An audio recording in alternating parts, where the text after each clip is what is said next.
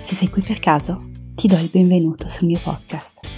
Se invece sei qui dopo aver letto l'ultimo post del mio profilo Instagram di in-bigrini, ti dico grazie per la curiosità e la fiducia che ti portano ad ascoltare la dodicesima e ultima puntata della seconda stagione di The Imperfect Green Girl. Questa ultima puntata vuole essere sintesi delle 11 precedenti, ma come sempre vuole anche essere spunto di riflessione, di ragionamenti e forse dare anche qualche risposta ad alcuni interrogativi che, se mi hai seguito finora, avrai anche tu in un angolo della tua coscienza green.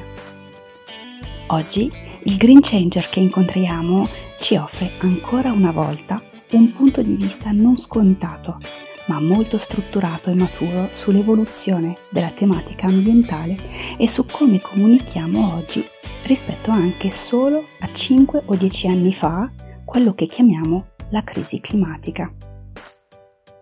Bene, all'inizio dell'intervista faccio una breve presentazione nella quale sbaglio l'età, ahimè, eh, ero in suggestione, devo dire. Lui è art director presso Il Messaggero, cura una newsletter settimanale che si chiama Il colore verde e ha anche un podcast che si chiama Climate Years.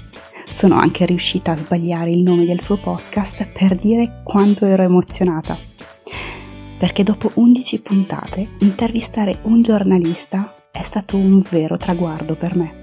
Quindi questa puntata ve la regalo con tutta la mia emozione, anche quella di registrare l'ultima di una serie che mi ha davvero arricchita tantissimo. Ora vi lascio all'intervista di Nicolas Lozito e noi, come sempre, ci ritroviamo alla fine per una degna chiusura di stagione e un arrivederci alla prossima. Intanto, buon ascolto!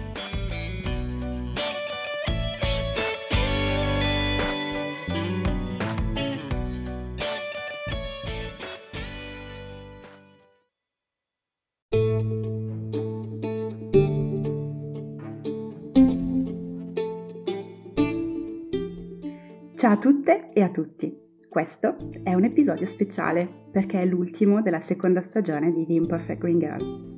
Ma prima di partire con la retrospettiva di questa stagione e lasciarmi prendere dalle emozioni, voglio presentarvi subito l'ospite di oggi che ci fa l'onore di essere qui con noi in questa ultima puntata. Giornalista 33enne, originario di Udine, Vive a Roma, dove lavora al Messaggero, dopo essere cresciuto nella redazione della stampa a Torino. Scrive di sostenibilità, clima e ambiente e da inizio 2020 cura la newsletter settimanale Il colore verde. Forse avrete già intuito di chi sto parlando. Si chiama Nicolas Lozito ed è un immenso onore per me riceverlo qui oggi. Ciao Nicolas, grazie mille davvero di cuore di aver accettato questa chiacchierata e benvenuto qui su The Imperfect Green Girl. Come stai? Ciao, grazie mille, grazie mille a te in realtà per, per avermi qui e eh, per parlare un po' con te, sono molto contento anch'io. Eh, sto bene, sto bene, sono qui, pronto per te e per chi ti ascolta. Ottimo. Allora, nella intro, tra l'altro spero di non aver, insomma, de- non aver detto cose uh, sbagliate, ho detto che lavori al messaggero. Io volevo chiederti che cosa fai al messaggero, perché mi interessa capire, tu sei un giornalista, e capire il legame tra il tuo lavoro di giornalista e il tuo interesse alla sostenibilità e a tutte le tematiche di tipo ambientali. Mm-hmm. Beh, allora una piccola imprecisione in realtà c'era nell'intro, ma forse è un errore così. Eh, gli anni sono 30 e non 33, eh, quindi mi ci, vuole, okay. mi ci, vuole, ancora un pochino, quindi mi, mi faccio più giovane. Eh, anzi, mento, no, no, sono 30, vabbè, non importa. Comunque io lavoro al Messaggero dove mi occupo uh, della grafica del giornale di carta.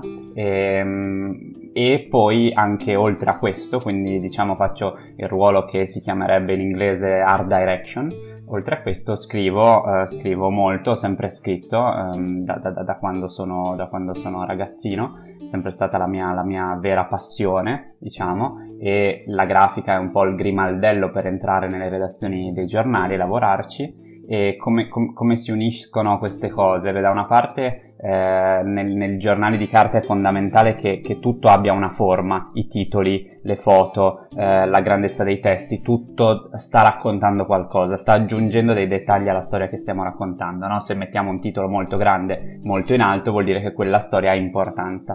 E come si unisce questo alla sostenibilità, per esempio, al clima, tutte le cose di cui scrivo? Beh, è, è una cosa, ho ritrovato da poco un articolo che avevo scritto sulla stampa eh, nel 2015 o 2016, adesso non mi ricordo più, in cui mi domandavo e domandavo ai lettori, il cambiamento climatico esiste davvero? Ecco, quel, quel, quell'argomento lì, questo argomento qui e tutte le sfaccettature mi interessano perché, perché sono argomenti complessi la cui complessità è un valore aggiunto, nel senso che non è da ridurre a, a, a, a semplicità. Però ecco, dobbiamo, eh, il nostro ruolo di giornalisti, il mio ruolo di giornalista e di, di come dire, di, di, di amante della complessità è cercare di distillare per il pubblico, per chi mi legge, a volte più competenti, a volte eh, più indietro con la preparazione, a volte più giovani, a volte più vecchi, ecco, trovare quel linguaggio eh, comune da, da, da, condividere per costruire questa cultura della, del, dell'ambiente, della sostenibilità che è una cultura complessa. Ecco, io sono, sono, sono, fissato su questa cosa della complessità e il giornalismo, se fatto bene, se fatto con passione e rigore, fa questa cosa, ovvero distilla una cosa che era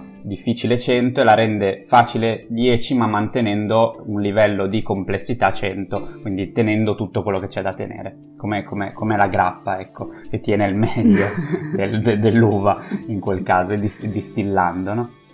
Ok, ma come ti sei avvicinato a queste tematiche? Mm-hmm. Perché a un certo punto hai detto devo parlare di questo? Perché di temi complessi eh, concordi con me che ce ne sono eh, tantissimo al mondo, ma perché eh, il cambiamento climatico? Ma allora, all'inizio è vero, era uno degli argomenti complessi che mi piaceva. Eh, io vengo da un percorso di studi che c'entra con eh, le scienze diplomatiche internazionali, più, più o meno scienze politiche, insomma, e quindi le guerre, que- le, le, gli accordi internazionali, erano tutte cose che mi, mi, mi interessavano, no? un po' come f- fossi un, un nerd de, de, di, di, quegli argomenti. Il clima era uno di quelli perché era un tema che, con, che, che metteva vicino uh, scienza ma anche geopolitica no? e quindi accordi internazionali eccetera eccetera. E credo che poi quella spinta che un po' tutti abbiamo sentito no? un po' di anni fa, c'entra Greta Thunberg, c'entrano gli accordi di Parigi, c'entra c'entrano tutta una serie di cose che sono successe e una serie di dati che abbiamo raccolto in più, no? Quindi abbiamo visto che nel mondo qualcosa sta succedendo oltre allo scioglimento dei ghiacciai, che è una cosa che è vero che succede da tanto tempo e di cui si parla tanto tempo, ma ci siamo accorti che gli effetti sono anche molto, molto più, più, più, diffusi, sono anche dietro casa nostra, sono anche nei nostri mari, sono nel, nelle nostre piazze con i rifiuti, per esempio. No? Quindi tutto quel movimento un po' globale di eh, presa di coscienza ha fatto scattare in me quella lucetta che dice ok, eh, è vero che tutti ne parlano, ma forse eh, oltre agli attivisti, oltre ai politici, ci vuole qualcuno che, che, che, che vada lì a smontare le cose per renderle più, più, più, più, disponibili per tutti, anche per gli stessi attivisti che a volte sono carichi di passione, ma magari gli manca qualche, qualche aggancio, che può essere un aggancio storico, che può essere un aggancio scientifico, eh, può essere invece un aggancio di informazioni, no? di contenuti. Io non sono né uno scienziato, né un attivista, né un politico, né uno studioso storico, però cerco di unire queste cose come, come meglio mi riesce, però insomma cerco di fare questa cosa e dare voce poi con le interviste, con gli approfondimenti a chi fa, chi racconta la, la sostenibilità o chi la fa attraverso aziende, eh, associazioni, start-up, onlus, eccetera, eccetera. Ok, prima parlavi di un articolo che avevi scritto uh, per la stampa nel 2015-2016 nel quale appunto ponevi questo, questa, questo quesito, uh, esiste veramente la crisi climatica? Vorrei chiederti Uh, come si è evoluto il modo o i, come si sono evoluti i modi di comunicare intorno alla sostenibilità e appunto al cambiamento climatico nel tempo e come oggi riusciamo a comunicare al meglio su questi, su questi temi. La prima cosa che è successa, che, che, è enorme, un cambiamento proprio epocale, è che si è passati a dover dimostrare che il cambiamento climatico esiste, a eh, raccontarlo e, e, raccontare i modi per o mitigarlo o per ridurlo. Eh, quindi siamo passati appunto quell'articolo lì che è di soli 4-5 anni fa, 6, quel che è, però insomma diciamo 5 anni fa, mm-hmm. ehm, è di 5 anni fa e io facevo quella domanda nel titolo, esiste davvero il cambiamento climatico? Perché fondamentalmente con la redazione web eh, avevamo capito che quel titolo lì era quello che funzionava meglio su Google, perché la gente cercava quella cosa su Google, esiste davvero il cambiamento climatico, adesso non lo cerca più nessuno, adesso cercano eh, che cosa significa crisi climatica, addirittura addirittura è cambiato il nome, no? Cambiato il modo certo. di comunicarlo. Si parla di crisi climatica, di emergenza climatica. Eh, gli stessi attivisti no, di Fridays for Future, Future e Greta Thunberg la chiamano emergenza climatica. Quindi questa cosa è cambiata completamente. Questo è ovviamente un aspetto positivo perché per 30 anni gli scienziati hanno passato il tempo a, di- a, a cercare di far capire alla gente che quella roba esisteva, che era un problema reale. Adesso non, è, non, siamo più così. I sondaggi dicono tutti, in tutti gli stati, in Europa, in America, che la maggior parte delle persone, in America almeno il 75%, in Italia, in Europa tra l'80 e il 90% credono che esista il cambiamento climatico e che sia un problema reale. E ormai i negazionisti, quelli di una volta, quelli che non ci mhm. credono, mm-hmm. quelli che non ci credono, non ci credono o per secondi fini, in malafede, o non ci credono perché non, non, non, lo sanno, non esistono più o sono una minoranza tale che dici, vabbè, è come quelli che credono no, ne, negli UFO viola, ecco, eh, non tanto certo. negli UFO, insomma, una minoranza della minoranza che deve esistere come in ogni democrazia. Quindi ecco, questo è cambiato, il paradigma è completamente cambiato questa è una cosa ovviamente largamente positiva perché apre degli scenari molto diversi, cioè il dibattito non è più io mi siedo a tavola con i miei parenti, i miei amici, i miei colleghi, eh, il, consiglio di, di, classe se sono a scuola o il consiglio comunale se sono in comune o il Parlamento mm-hmm. a dire guardate amici o colleghi esiste questa roba, dobbiamo fare qualcosa, adesso è come che cosa dobbiamo fare. È ovvio che adesso la conversazione si sta evolvendo e a volte con difficoltà su che cosa dobbiamo fare, no? Perché certo. c'è chi dice semplicemente uh viva la sostenibilità, lo vediamo nelle pubblicità, lo vediamo eh, in tv, lo vediamo nelle conversazioni, negli articoli, nelle interviste, no? i politici che dice, dicono ah sì, la, la, la transizione verde, però poi che, in concreto che cos'è? Ecco, quindi adesso la fase non è ancora rose e fiori, non siamo ancora arrivati al top di, della comunicazione, della conversazione, però ecco, abbiamo già, già, passato l'ostacolo principale che era dire sì o no, ecco, abbiamo detto certo. sì, adesso diciamo sì come però. Come, come, come, cambiamo questa cosa, posto che esiste? Allora, tu hai detto una cosa che mi piace moltissimo, eh, cioè che cosa, adesso il, il, quesito è che cosa possiamo fare e secondo te tra un'azione individuale e un'azione eh, collettiva, la, la scelta giusta dove si colloca tra azione eh, appunto individuale, mh, mm, e, e, faccio un po' di esempi, ma li conosciamo, non lo so, eh, detersivi homemade piuttosto che spesa sfusa, piuttosto che vado in bici, piuttosto che... e eh, azioni collettive che possono essere uh, strutturate, uh, coordinate e uh, met- ci metto anche dentro il, il voto ovviamente. Uh-huh. Allora c'è, c'è, uno studio del, dell'Agenzia internazionale per l'energia che dice, lo cito a memoria quindi i dati non saranno esatti, però dice che fondamentalmente le mm-hmm. azioni individuali rispetto appunto alle azioni politiche o alle azioni delle aziende eh, equivalgono, hanno un'efficacia rispetto al totale di, del 5-10% rispetto a risolvere quel problema, ovvero raggiungere entro una certa data, più o meno il 2050, le emissioni di gas serra eh, nette uguali a zero, il che vuol dire che emettiamo molte poche, eh, molti pochi gas serra, che sono questi gas che causano il surriscaldamento globale, riassumendo, e si emettono attraverso la combustione di petrolio, gas, eccetera, eccetera. Quindi ridurre al minimo quel, l'uso di petrolio, gas, eccetera, eccetera, e trovare degli strumenti anche che tolgano un po' di gas serra dal, da, da, dall'atmosfera, tipo gli alberi, tipo degli strumenti molto tecnologici che assorbono la CO2, eccetera, eccetera. Quindi l'Agenzia Internazionale dell'Energia dice le azioni individuali per questo scopo, ovvero raggiungere emissioni certo eh, equivalgono a circa 5-10%. Questo non ci deve, non ci deve eh, togliere tutte le speranze, anzi, perché adesso aggiungo una cosa che dicono anche loro, dicono tutti, tutti quelli che si occupano di questa cosa, ehm, nessuna azione individuale è solo individuale, perché necessariamente, anche se non la raccontiamo, anche se non siamo influencer, anche se non siamo attivisti, necessariamente influenziamo qualcosa se noi installiamo i pannelli solari a casa nostra, eh, in un piccolo comune del Friuli, come per esempio eh, quello da dove vengo io, installo i pannelli solari fuori casa mia, sul mio tetto, e non lo dico a nessuno, non lo dico a nessuno, non lo scrivo su Facebook, non lo dico a mia mamma, non lo dico ai miei amici, non lo dico a nessuno, mm-hmm. anche solo il fatto che siano lì e il vicino li vede, è vero che il mio pannello solare contro tutto il fabbisogno energetico italiano non conta nulla, però il mio vicino lo vede e dice ah cacchio ma guarda che Nicolas ha installato il pannello solare, forse potrei, potrei installarlo anch'io, aspetta che, va, aspetta che, gli vada a chiedere eh, co- cosa ha fatto, come ha fatto, quindi sto influenzando anche senza essere appunto un comunicatore, sto influenzando le scelte degli altri. Questo non è solo ovviamente con i pannelli solari, ma succede tutti i giorni al supermercato con questo nostro voto eh, economico, no? Perché noi scegliamo un prodotto rispetto a un altro.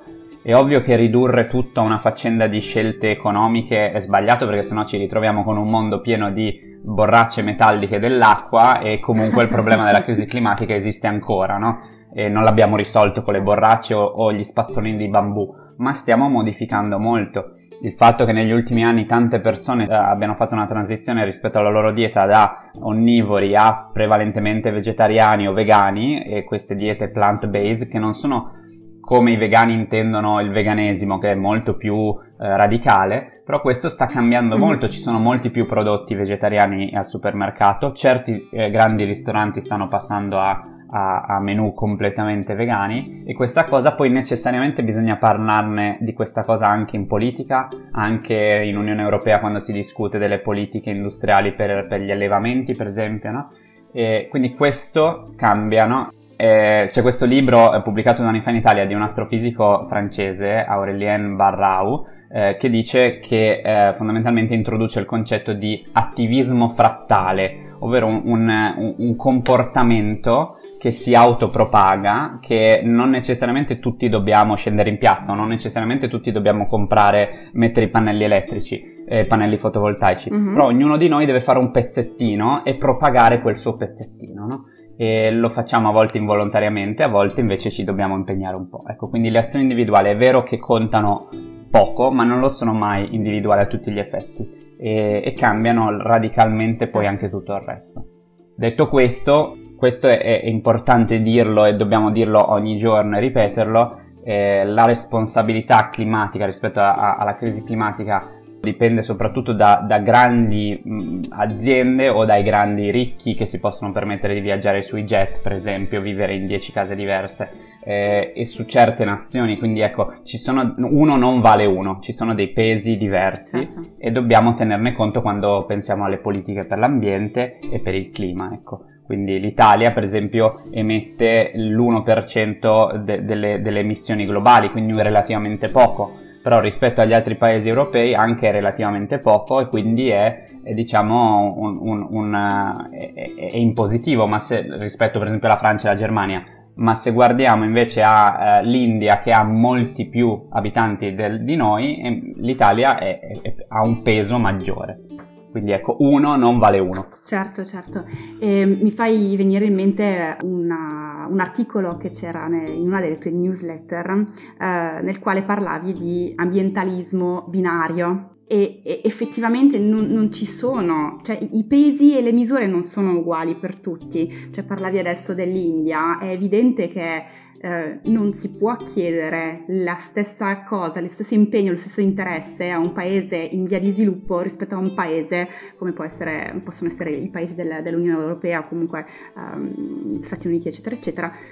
Perché? Perché i, livelli di, uh, di, sviluppo non sono gli stessi. Assolutamente. L'idea che sia applicabile lo stesso modello, la stessa soluzione a chiunque è sbagliata perché ciò che per noi potrebbe essere una rinuncia fattibile, no? Per esempio ti dicono non prendere gli aerei oppure guarda non, non, sarebbe meglio se tu scegliessi una dieta vegana, ecco dico questa cosa, eh, che è vero che ha un impatto molto forte a livello individuale, per esempio cambiare, cambiare il cibo che si mangia, no? Però questa cosa io no, no, non posso prendere lo stesso modello che si applica a noi occidentali eh, privilegiati, largamente privilegiati e largamente impattanti e applicarlo per esempio a, a, tutte le persone in Cina, la Cina inquina ed emette molti più gas serra di, di, di, chiunque altro paese al mondo in questo momento. Ma se prendo ogni singolo cinese e la prosperità di ogni singolo cinese, la ricchezza, no? il reddito medio di ogni singolo cinese, eh, non posso fare gli stessi ragionamenti che faccio su di me. Quindi allora lì devo applicare un altro tipo di ragionamento,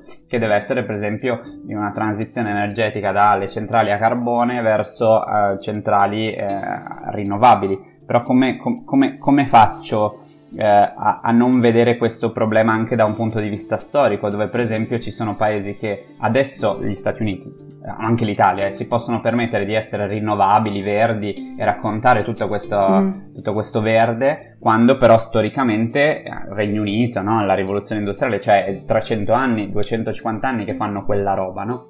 Quindi ecco, io quando scrivevo questa cosa del, di un ecologismo non binario è che non si può vedere tutto in bianco e nero, perché l'errore più grande quando ci, soprattutto ci si converte no, a, un, a, un, a, una nuova passione, a, un nuovo, a una, nuova, una, nuova, fede politica no, anche, eh, l'errore più grande è essere molto radicali, no? E purtroppo quello è un privilegio nostro poter essere radicali, ma ci sono dei fronti, ci sono dei punti del pianeta dove, dove la crisi climatica sta già colpendo in maniera forte e a quel punto lì non puoi essere radicale e basta, devi essere, devi trovare quei giusti compromessi, quelle sfumature, insomma, ecco, quella non binarietà, quello non, non bianco e nero. E mm-hmm. In questo caso invece che sfumature di grigio, sfumature di verde. Certo, certo. E arriviamo appunto con queste sfumature di verde alla tua newsletter che tu hai scelto di mm, chiamare il colore verde. Allora, un po' di domande su questa newsletter. Intanto io sono molto curiosa eh, del perché hai scelto il formato della newsletter e non un sito, un blog, eccetera, eccetera. E poi perché questo nome? Eh, magari lo, lo, mhm. raccontiamo e infine eh, come scegli i, i, contenuti appunto di cui parlare perché veramente cioè io sono iscritta a pochissime newsletter veramente eh, ma la tua è una delle pochissime che leggo fino alla fine eh, mh, mm, veramente, cioè prendo il tempo eh, necessario per leggermi sì. fino alla fine. Esce di sabato, oggi è sabato, non l'ho ancora non ho avuto tempo di leggerla, però appena finiamo la leggo, prometto. Sì, perché esce, esce, alle 10 di sabato. Una volta la facevo esatto. uscire molto presto, ma poi mi sono reso conto che in realtà il sabato c'è bisogno di un po' più di tempo. Allora, intanto parto dal nome. Il colore verde si chiama così perché per l'occhio umano, e questo è provato da, da, dagli, dagli scienziati, il verde è il colore eh, per cui vediamo più sfumature. C'entra con l'evoluzione, c'entra col fatto che quando eravamo ancora no, eh, i primi Homo sapiens, anzi ancora prima, dovevamo capire quali tipi di eh, vegetazione avevamo davanti. Si può mangiare, non si può mangiare, lì ci si nascondono i predatori oppure lì ci sono eh, le prede, eh, queste, certo. que- questa vegetazione è fresca oppure no, insomma, eh, quindi dovevamo vedere tanto verde. Ecco, io ho preso questo parallelo, eh, che non mi ricordo dove ho trovato sinceramente, ma quando l'ho capito mi sono illuminato, per dire anche mm-hmm. oggi, a proposito di non binarietà, esistono tante sfe- sfaccettature dell'ambientalismo, no? Quindi ci sono gli scienziati, ci sono gli attivisti, c'è la politica, c'è le azioni quotidiane, c'è la vita quotidiana, le scelte domestiche, eccetera, eccetera. Ecco, quindi l'obiettivo della newsletter era proprio uh, presentare queste sfaccettature, che a volte superano anche quelle che io riesco a immaginare ed è questo il motivo per cui ho scelto di farlo e ho scelto di farlo attraverso una newsletter, perché la newsletter fa due cose. Uno, costruisce un rapporto abbastanza intimo uh, o comunque personale con chi ti legge, perché ti puoi permettere di scrivere in maniera diversa rispetto agli articoli, per esempio, che scriverei sul giornale, no? Intanto posso usare ogni tanto la prima persona, singolare, certo. a volte posso fare domande, a volte posso chiedere che mi, che, che mi, mi invino delle storie le, le, le, chi mi legge. E, e, poi la newsletter ti obbliga anche a una certa, una certa serialità, no? Quindi eh, rispetto al blog che magari una settimana non lo aggiorni, però eh, pazienza, non succede niente. Ecco. Mentre con la newsletter già io non, fa- non l'ho fatta lo scorso agosto perché giustamente mi ero preso un mese di tempo per riflettere e, e, e fare un po' di vacanza e, e, già quello aveva creato un po' di scompiglio, no? Perché ah, sì. uno si aspetta, si aspetta quell'appuntamento, no? Ogni tanto quando uh-huh. finisce in spam, spesso succede perché le newsletter ormai finiscono in spam a prescindere da chi le scrive ogni tanto qualcuno, ma, ma scusa ma non l'hai scritta oggi nella newsletter? Ho detto sì sì ma vai a vedere in spam. Ecco, all'inizio, così ti faccio un piccolo, un piccolo dietro le quinte, all'inizio ero partito con l'approccio molto più divulgativo e molto più scientifico perché l'anno scorso eravamo in piena pandemia quando è iniziata la newsletter. Io avevo programmato di farlo, di iniziarla a marzo dell'anno scorso, il 21 marzo, con la primavera, ma l'avevo programmato già a gennaio di farlo, a dicembre addirittura avevo già avvisato tutti, mm-hmm. già raccolto le email. E solo che poi mi sono ritrovato con, con il lockdown, la pandemia e tutto il resto e mi sono domandato ma ha senso parlare di ambiente? E, e non volevo partire. Poi ci ho riflettuto molto bene, ho capito che eh, coronavirus e ambiente e, e, sostenibilità c'entravano perché tutto c'entra col nostro modo di vivere, comportarci, no? eh, svolgere le nostre funzioni sociali. E allora ho detto ok parto e le prime puntate, le prime soprattutto fino all'estate dell'anno scorso erano molto scientifiche, anche molto lunghe, infatti la gente eh, le finiva di leggere la faticata. E, però ecco molta divulgazione. Adesso ho cambiato un po', un po stile, più o meno da settembre, mm-hmm. e l'idea è tu la leggi in 5 minuti eh, massimo. Eh, c'è una parte, un corpo, la parte, iniz- la parte, centrale dove c'è un tema o una storia, quindi o un, un, approfondimento scientifico, politico, tematico, insomma, oppure una storia, quindi una startup, un personaggio, un attivista, un, un'associazione, un ente, mm-hmm. alternati di settimana in settimana più o meno lo schema è quello la leggi in 5 minuti e più o meno hai un, un, un qualcosa da portarti fuori, no? E da pensarci, l'idea è la leggi in 5 minuti, ci pensi tutta la settimana. Poi ovvio che non sempre sì, succede, ovvio che alcune puntate funzionano, altre no, però ecco, eh, questa è un po' l'idea. Eh, mi diverto molto, ovviamente, è, un, è, una fatica, ovviamente, ma è anche un gran divertimento e una grande possibilità di appunto aggiungere pensieri che non hai avuto, perché poi alla fine quando ti metti lì e scrivi o parli, come succede a te col podcast, necessariamente il tuo cervello deve fare dei nuovi step, dei nuovi passaggi. Certo. E questo è fondamentale tanto per chi scrive, ma poi anche per chi legge, insomma, quindi le due cose sono... Sì, quello che mi piace molto della tua newsletter è che riesci a trovare il, il giusto connubio tra il dato scientifico o i dati scientifici a supporto della storia che stai raccontando e le parole giuste utilizzate per catturare l'attenzione di chi, per esempio, come me, di scientifico non ha niente.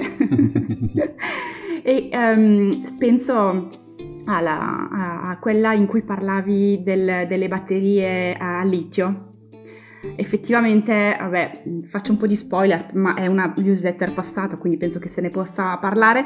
Um, si parla sempre delle macchine uh, a energia elettrica uh, che salveranno il mondo. In realtà tu, uh, con questo articolo della tua newsletter, dici sì, sicuramente togliamo l'effetto gas serra del, del, del, dei combustibili attuali, però le batterie a litio creano tutta una serie di altri, uh, altre problematiche che comunque non, non azzerano uh, l'impatto ambientale, anzi probabilmente, con molte probabilità, non è neanche quella la soluzione giusta, ecco. Quindi trovi um, tanto le, il giusto punto tra dati scientifici e eh, la storia che racconti, ma anche il modo giusto per far ragionare, no? Mm, ormai siamo talmente eh, abituati a farci dire delle cose non fare più questo ma fai questo. Abbiamo, abbiamo, quasi perso la capacità di, come dire, trovare giu- un giusto senso della critica, ecco, di quello che, che ci sentiamo dire. E mi, mi, è piaciuto molto questo, questo articolo, così come eh, quello relativo all'ambientalismo non binario. Ecco. Ma eh, allora, avevo mille modi di risponderti, ma mi è venuta in mente una cosa che, che, su cui riflettevo l'altro giorno e quindi ti dirò questa che a forza di, di, smontare e rimontare le cose che penso, le cose che leggo, le cose che dico e che scrivo, l'altro giorno pensavo, ok, ma se, se, se io facessi tipo l'opinionista TV, mi chiamerebbero due volte e poi non mi chiamerebbero più perché io non ho, non, non ho certezza di nulla e anche delle cose di cui sono certo sono capace di trovarti 27 dubbi, no?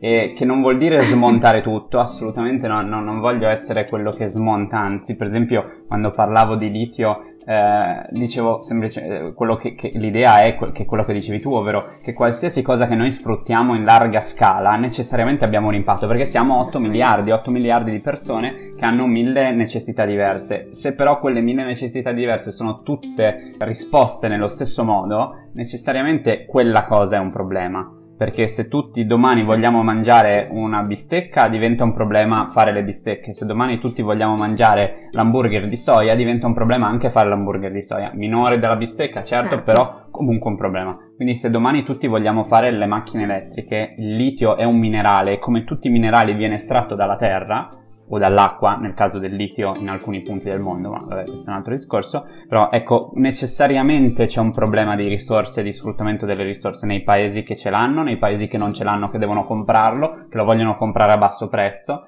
Nelle macchine che funzionano col litio soprattutto e non ci sono molte grandi alternative in questo momento a quel minerale, ecco quell'ingrediente lì, quel cuore pulsante delle batterie, ci fa capire come anche se noi cambiamo strumenti, e, e la mentalità più o meno è sempre la stessa, ovvero una mentalità estrattiva di sfruttamento de, de, del pianeta. Quindi ecco, come facciamo a entrare in una mentalità rigenerativa invece dove, dove quello che usiamo più o meno mm-hmm. no, poi viene, viene, rimesso in circolo, eccetera, eccetera. Col litio è molto complicato perché per esempio riciclarlo è molto complicato, eccetera, eccetera.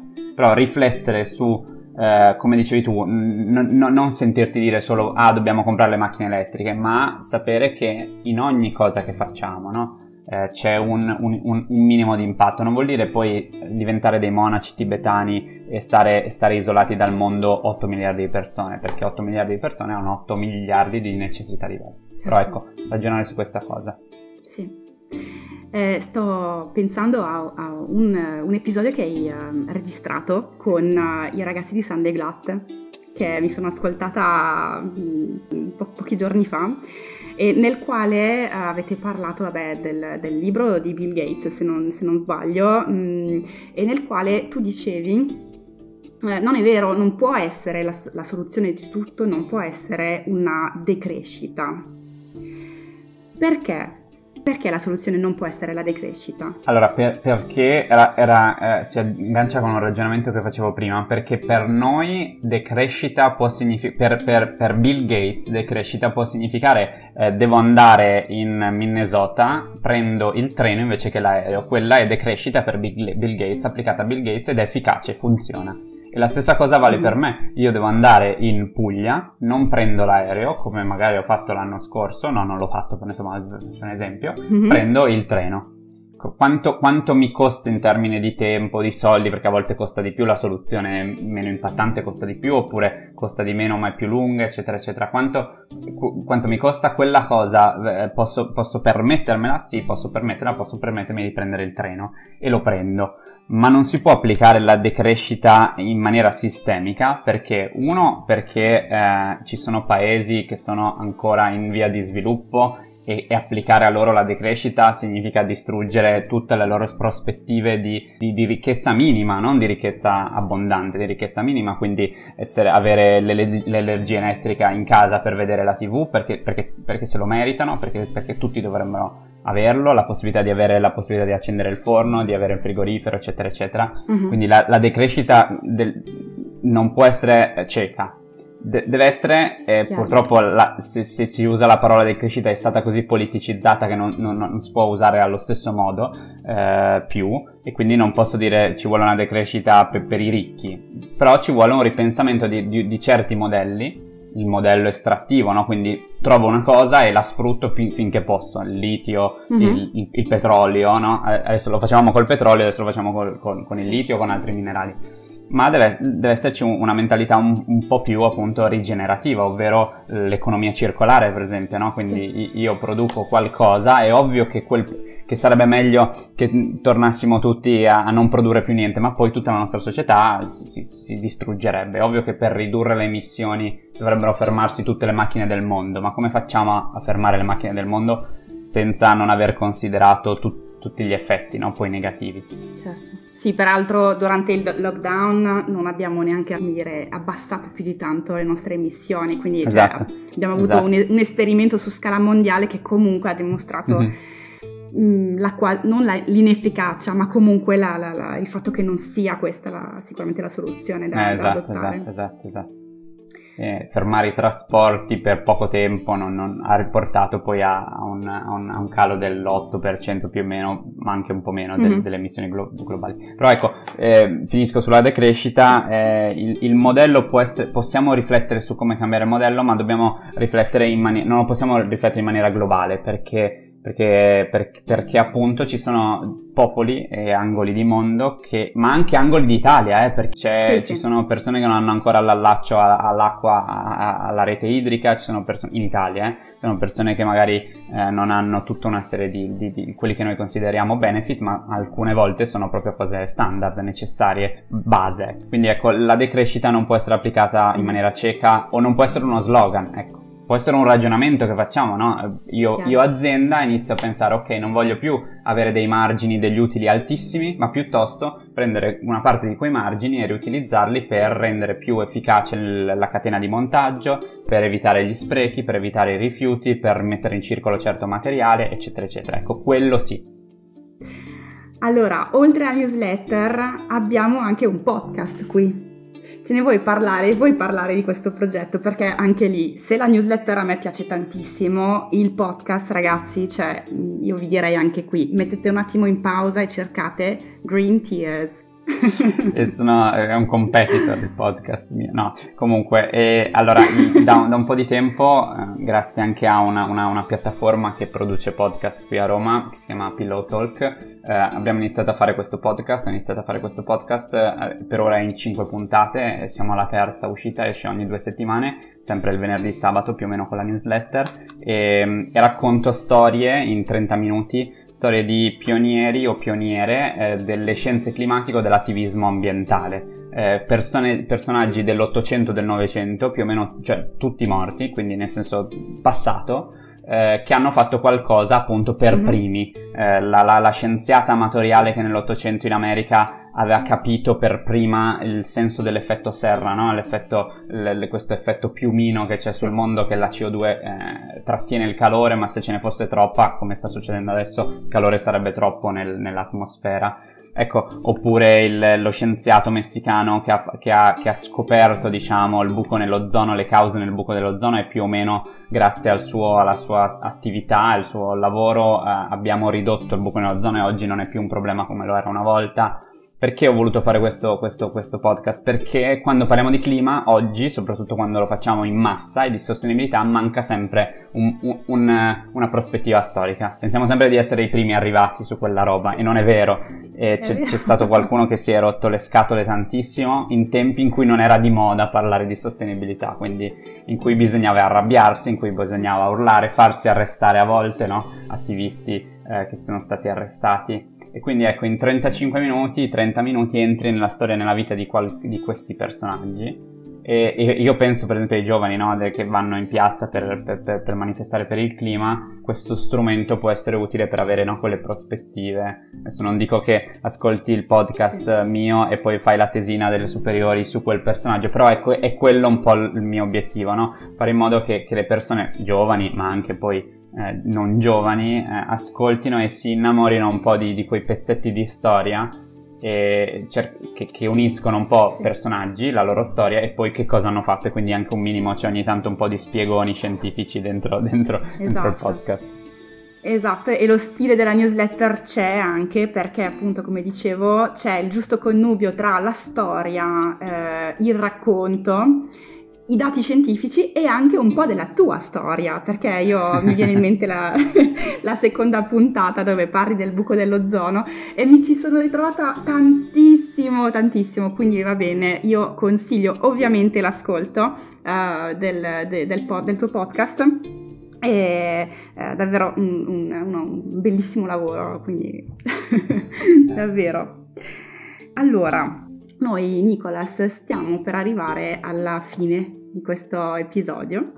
Prima di salutarti volevo chiederti, ci lasci un paio di libri, di suggerimenti, libri, film o qualsiasi altro supporto che magari possiamo andare a cercare qualora dovessimo, volessimo approfondire appunto questi temi di cui abbiamo parlato oggi. Certo, allora, eh, allora su, su, sui film, anzi sui documentari, semplifico e, e, dico che sul mio profilo Instagram, che è nicolas.lozito, ho fatto due, due caroselli dedicati ai documentari che troviamo su Netflix, eh, dedicati all'ambiente. Okay e c'è, c'è, insomma i migliori sono lì. Eh, ne cito uno che ha appena vinto tra l'altro l'Oscar per il miglior documentario che è My Octopus Teacher che racconta la storia mm-hmm, di quest'uomo sì. che diventa amico di un polipo ed è il primo caso al mondo di questa cosa documentata e di questo documentarista che va sott'acqua e piano piano viene riconosciuto sì. da un polipo. È molto bello perché rende molto l'idea sia di quanto eh, gli, gli, altri esseri viventi esistano e hanno, abbiano no, dignità di mm-hmm. esistere senza che noi pensiamo di, di ucciderceli tutti e sia perché fa capire come la conservazione naturale della biodiversità sia fondamentale. Eh, rispetto, ai libri, rispetto ai libri, oh, eh, ce n'è veramente tanti e, e, andare in libreria e trovare quelli giusti eh, sta diventando complicato perché ne stanno uscendo sempre di più. Sì. Eh, da mm-hmm. poco è uscito un libro eh, in italiano che è scritto da, da Cristiana Figueras, che è la, la, la capo negoziatrice degli accordi di Parigi e, e, scrive questo libro sull'ottimismo che ci vuole per intervenire sul clima e l'ambiente, sulle scelte personali e poi, e poi anche collettive e si chiama Il futuro che scel... l'inglese è The Future We Choose, adesso mi sono completamente dimenticato okay. il titolo, ma è il futuro che, sceglia... il futuro che scegliamo, ecco. Okay. Ed è edito da Tlon, T-L-O-N. E, um, un altro libro, sempre per, per chi sceglie, per, per, chi magari lavora nelle aziende, insomma vuole un approccio un po', un po smart, ecco, eh, è quello di Bill Gates che è fatto molto bene, è appena uscito, eh, come evitare la crisi climatica, una cosa così, ma insomma Bill Gates si, si riconosce subito, però ecco quello è anche molto molto utile. Se invece ne è uscito un altro, è poco conosciuto ma l'ho letto da poco e mi piace molto, se si vuole invece quell'approccio un po' più storico, un po' come quelli che il, quell'approccio da podcast che ho io, è, sì. è i 10 disastri ambientali che hanno cambiato il mondo che di uno scrittore del nord Europa e qui non mi ricordo invece il nome dell'autore, però insomma, poi magari ti faccio una allora, lista. Poi riassumerò tutto nella esatto. descrizione dell'episodio. Facciamo, facciamo così. Eh, me, me sono dimenticato i titoli, mi ero dimenticato di, di, di, cioè non ce li ho segnati, ho la libreria dietro. Però ecco, poi ti, ti mando una, vi mando una lista completa, promesso. Perfetto. Detto grazie. questo, parentesi, sempre sul mio profilo Instagram ogni tanto pubblico micro recensioni a libri, quindi anche lì okay. c'è, un, c'è, un, po' di, di, infarinatura sui libri. Ok, quindi il tuo profilo Instagram è Nicolas Lozito. Sì, col punto in mezzo. Col punto, esatto, semplice semplice. Ricordiamo il nome della newsletter che è Il colore verde mm-hmm. e il nome del podcast che tro- si trova su tutte le piattaforme mm-hmm. eh, di ascolto, quindi Spotify, eh, Spreaker, Google tutti, Podcast, tutti, sì. Apple. Eh. Climateers. Climateers. Climateers in inglese, clima, tears in italiano. Okay. Prima ho, ho, sbagliato, ho detto green tears, non so perché. Ah, però è bello anche, anche, anche green tears, Pro- prossima stagione. Quindi clima tears, ok.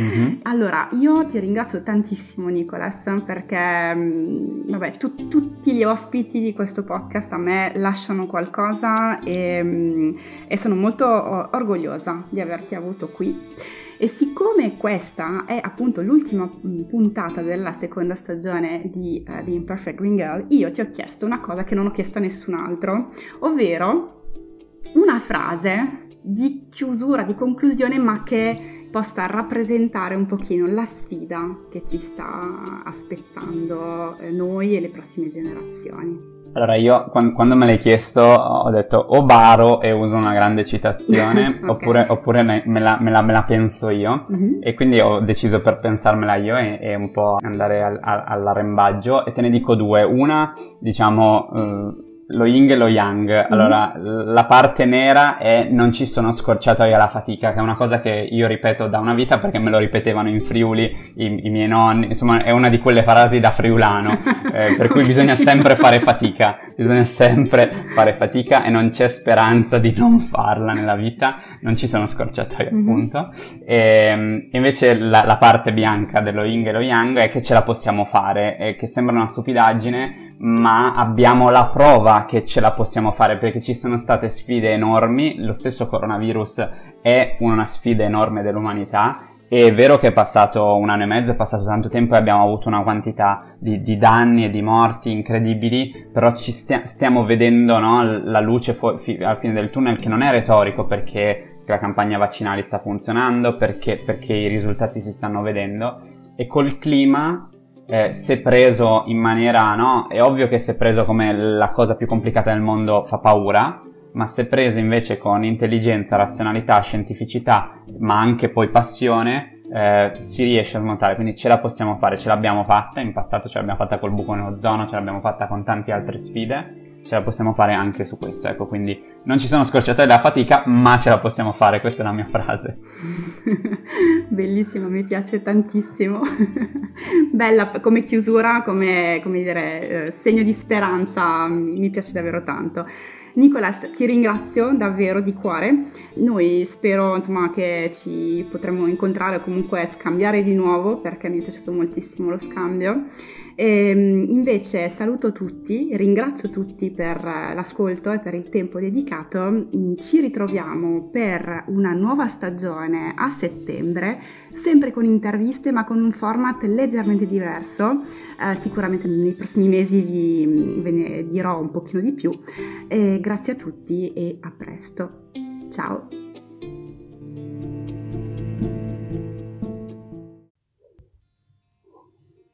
Che intervista pazzesca quella con Nicolas. Se hai voglia di reagire, puoi farlo nei commenti del post su Instagram sull'account bein-green oppure via mail all'indirizzo beimperfectgreengirl.gmail.com Che stagione questa!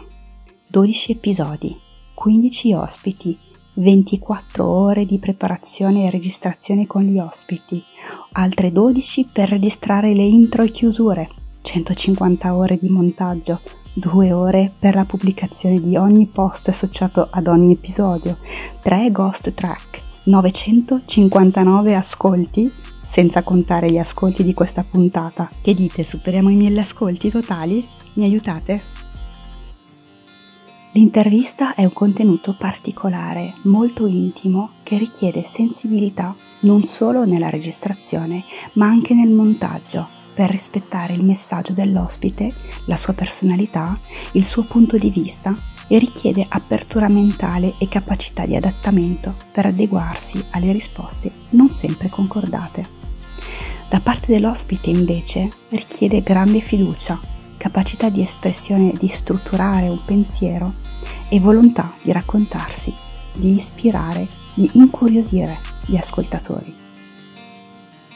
Quindi a voi senza chi questa seconda stagione non sarebbe semplicemente potuta esistere, voglio dire grazie.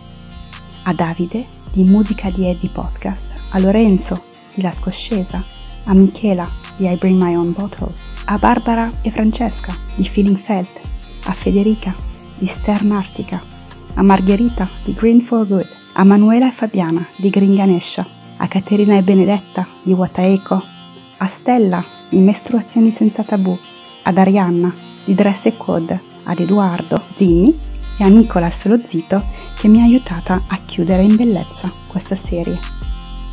Ma il mio grazie va anche a te che ad ogni uscita di puntata hai scelto di ricavarti del tempo per ascoltare attivamente, reagire, interagire e condividere i contenuti. Grazie di cuore, senza di te questa seconda serie sarebbe rimasta nell'ombra. Senza dimenticare infine chi, oltre ad ascoltare, reagire, interagire e condividere, ha anche scelto di prendere parte al progetto tramite la piattaforma tippi.com partecipando al finanziamento di un microfono di seconda mano per The Imperfect Green Girl. A te un grazie particolare perché la prossima stagione avrà una qualità audio decisamente migliore. Sui contenuti della prossima stagione vi dico soltanto che ci sto già lavorando Saranno interviste sempre collegate alla sostenibilità, ma con un concept tutto nuovo.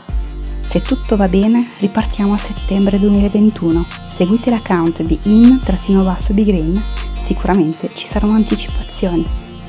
Come sempre, grazie per esservi lasciati ispirare dai nostri Green Changers. Grazie per il tempo e l'interesse che avete dedicato a The Imperfect Green Girl. A presto!